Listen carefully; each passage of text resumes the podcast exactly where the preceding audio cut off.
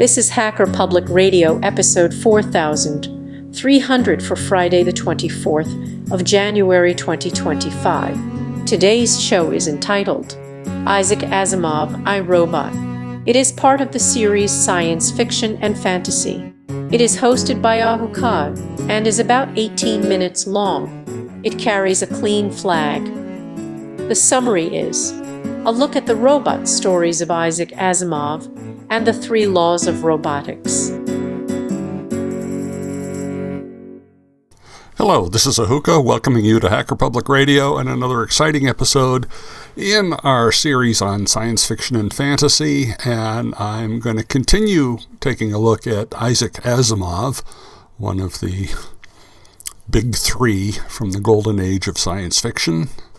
Um, and we want to take a look at the robot stories. And I'm just, this is just going to be about the short stories.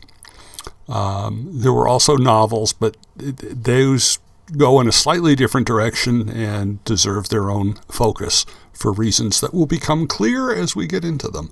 Um, but for now, um, robot stories. Uh, and if you go back to when pulp magazines dominated science fiction, um, robots were a common feature in stories, and they frequently featured in the cover art. But generally, as an anthropoid robot molesting curvaceous young ladies. Now, this never made a lot of sense, since there's not much a robot can usefully do with a curvaceous young female, but you have to remember the audience. Um, as we said at the beginning of this series, the old joke is that the golden age of science fiction is 14. And while robots had no real interest in curvaceous young females, 14 year old boys, and they were overwhelmingly boys, barely had room in their brains for anything else. And robots were considered highly dangerous creations that would bring about the end of civilization if not restrained. Now, in many ways, it was similar to what we say today about artificial intelligence. And since conflict is an essential part of a good story, this was an easy way to get your story going. But Isaac Asimov had a different idea. He thought robots could be developed with safeguards that would enable them to be helpers instead of threats.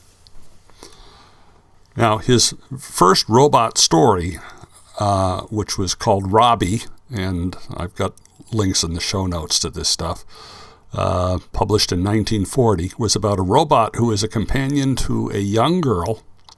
But the girl's mother is concerned that he just might be a danger because he's a robot. And also because the girl seems so attached to him, she worries that the girl might have problems socializing with other children. So she insists that the robot gets returned to the factory. The girl mopes, then the father arranges a visit to the factory, and somehow the robot ends up saving the girl's life, and all is well. Now, this was just a warm up story. Um, this is one of the early stories Asimov wrote, and he had not really come into his full powers as a writer. Um, but in 2016, this story was given a 1941 Retro Hugo for Best Story. Um, frankly, I think this is mostly in recognition uh, of what he started with all of his robot stories. Um, it's sort of like sometimes someone gets an Oscar, not so much for the performance they just gave, but for a whole body of work.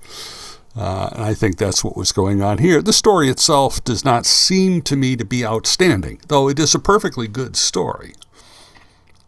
Now, this shows the kind of story that Asimov wanted to write uh, but he didn't hit upon his formula until the second robot story called Runaround, which was published in the March 1942 issue of Astounding.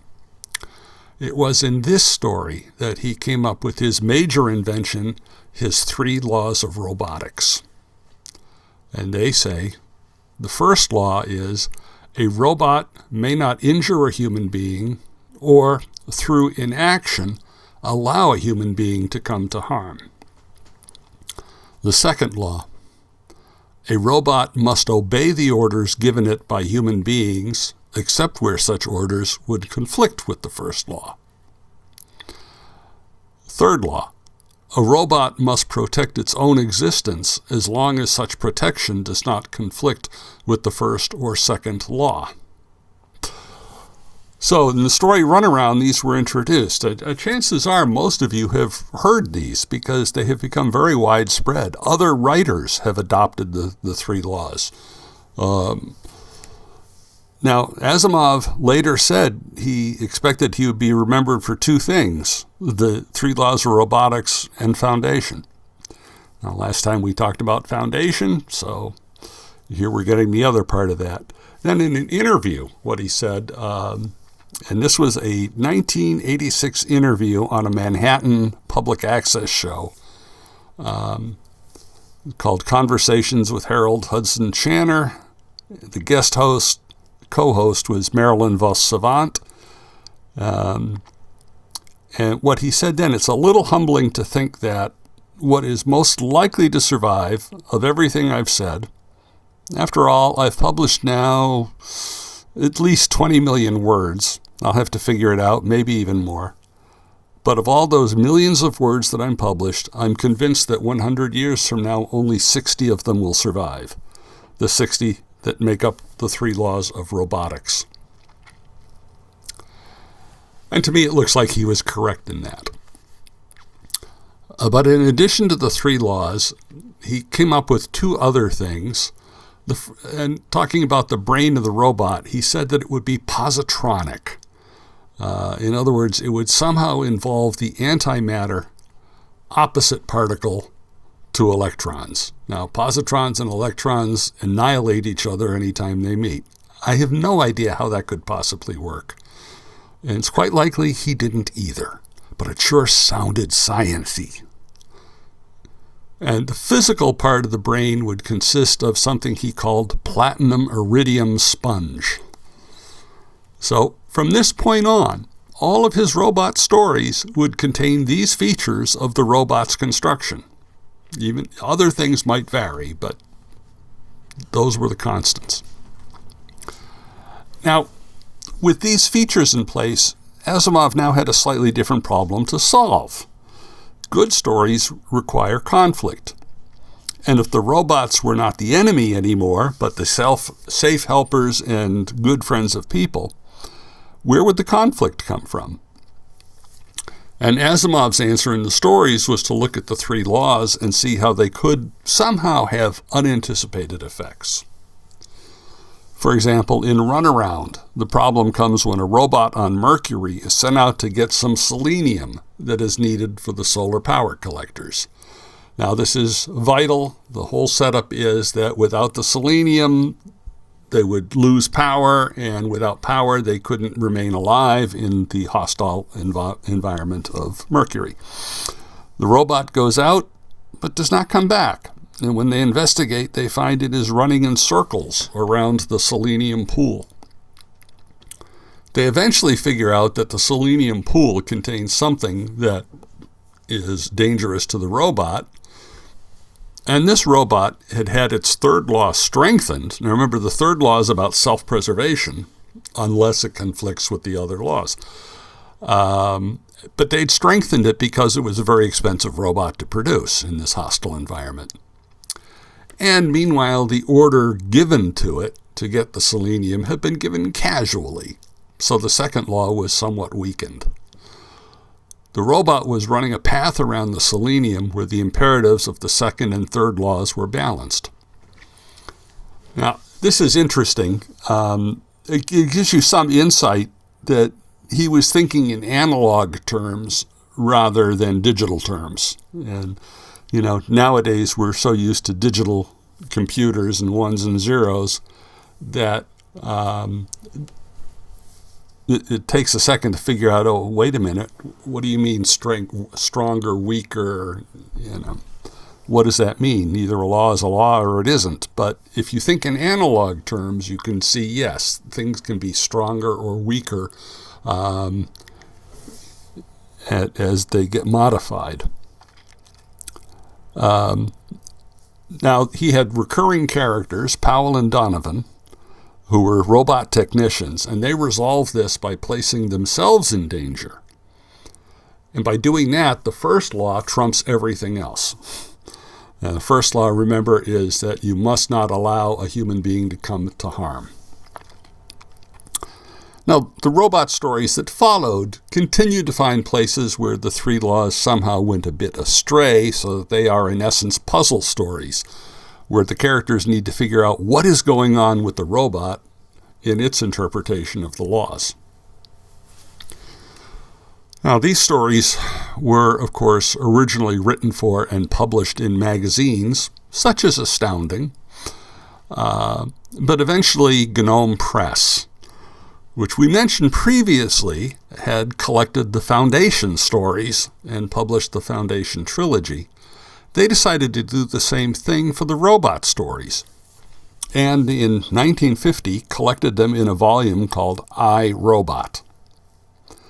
Uh, this had the stories as well as some framing material by another recurring character, a Dr. Susan Calvin, who was a robopsychologist. In other words, someone who specialized uh, in the psychology of robots. And she presents these stories as a series of reminiscences, even though technically she isn't in all of them. But she is the robopsychologist for the company U.S. Robots and Mechanical Men, the company that manufactured all the robots and for whom Powell and Donovan also worked. Now, just as a side note, you may have heard of a company called U.S. Robotics, which manufactures modems. Uh, and they very deliberately took their name from the U.S. robots and mechanical men of the Asimov stories. Anyway, back to Dr. Calvin. Uh, one of the stories featuring Dr. Calvin is Liar, which appeared in the May 41 issue of Astounding. The idea here is that a manufacturing accident has produced a telepathic robot that can read minds. But of course, it still has the three laws and cannot do anything to harm a human and that includes telling them anything that would cause them pain. So instead, the robot lies. Uh, Dr. Calvin is caught up in this because the robot reads in her mind that she is infatuated with a certain coworker and tells her that this is reciprocated. Of course, the coworker has no feelings for her at all and she ends up heartbroken. Uh, this is a story that has been adapted a number of times for film and television in various countries. And you can find that out in some of the links that I've put into the show notes. Now, I, Robot was a good collection, but there were more stories, and Asimov continued writing more stories. So, in 1964, a second volume was published called The Rest of the Robots which contained eight short stories not previously collected, as well as two novels. Now, the novels, as I said, have their own significance, so I will discuss them separately, but the short stories were good to have.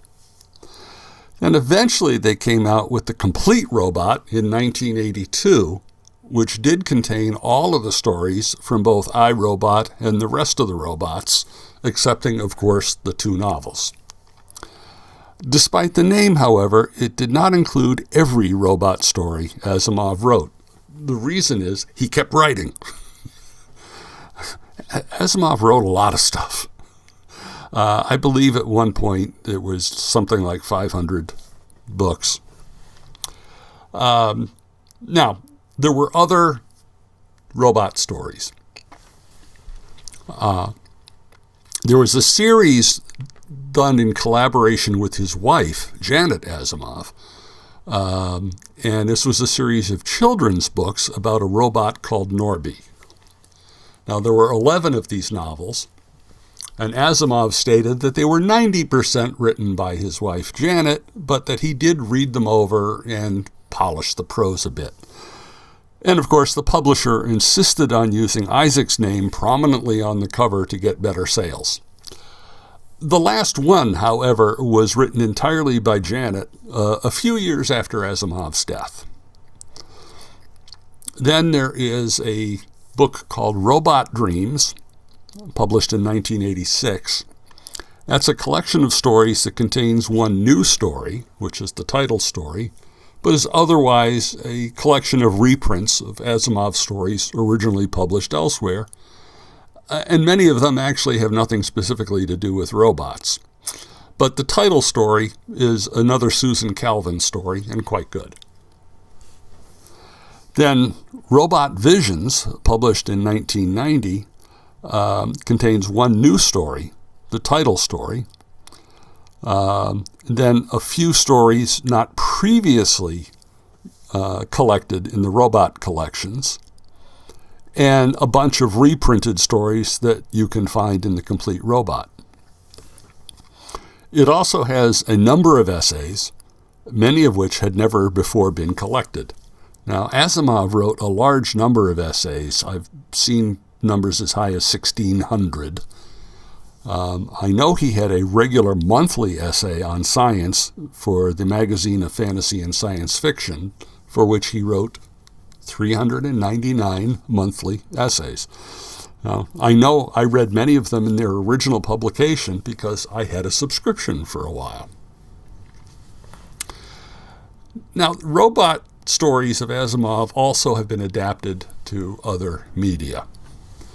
Um, Harlan Ellison wrote a screenplay based on I, Robot for Warner Brothers. Uh, the project fell apart, however, which is not unusual in Hollywood. Uh, you talk to any writer that has ever had a piece of work optioned by uh, Hollywood, and it's like you still have no idea whether it'll ever actually be turned into a movie. Um, so Ellison wrote this screenplay. He did publish it. You can purchase it. It's called I, Robot, the illustrated, illustrated screenplay uh, that was published in 1994. Then, Robin Williams starred in a movie based on one of Asimov's robot stories called The Bicentennial Man. He later turned that into a novel called The Positronic Man. Uh, but the story was written in 1976 when the United States was having its bicentennial.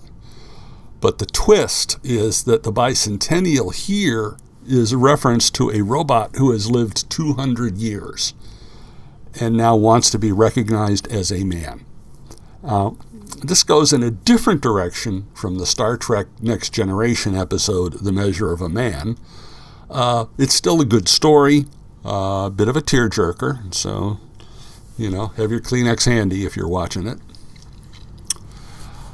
Uh, finally, there was a movie called I, Robot, 2004, starring Will Smith, that uses a number of the names of Asimov's characters, but otherwise has nothing to do with Asimov's stories or writing.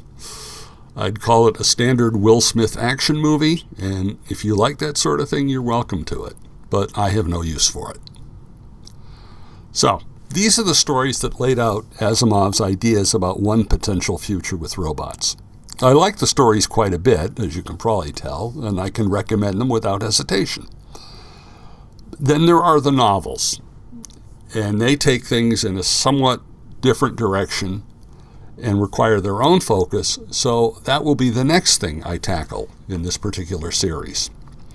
But until then, this is Ahuka for Hacker Public Radio signing off, and as always, encouraging you to support free software. Bye bye. You have been listening to Hacker Public Radio at hackerpublicradio.org. Today's show was contributed by a HPR listener like yourself. If you ever thought of recording a podcast, then click on our contribute link to find out how easy it really is. Hosting for HPR has been kindly provided by anhonesthost.com, the Internet Archive, and rsync.net. Unless otherwise stated, today's show is released under a Creative Commons Attribution 4.0 International License.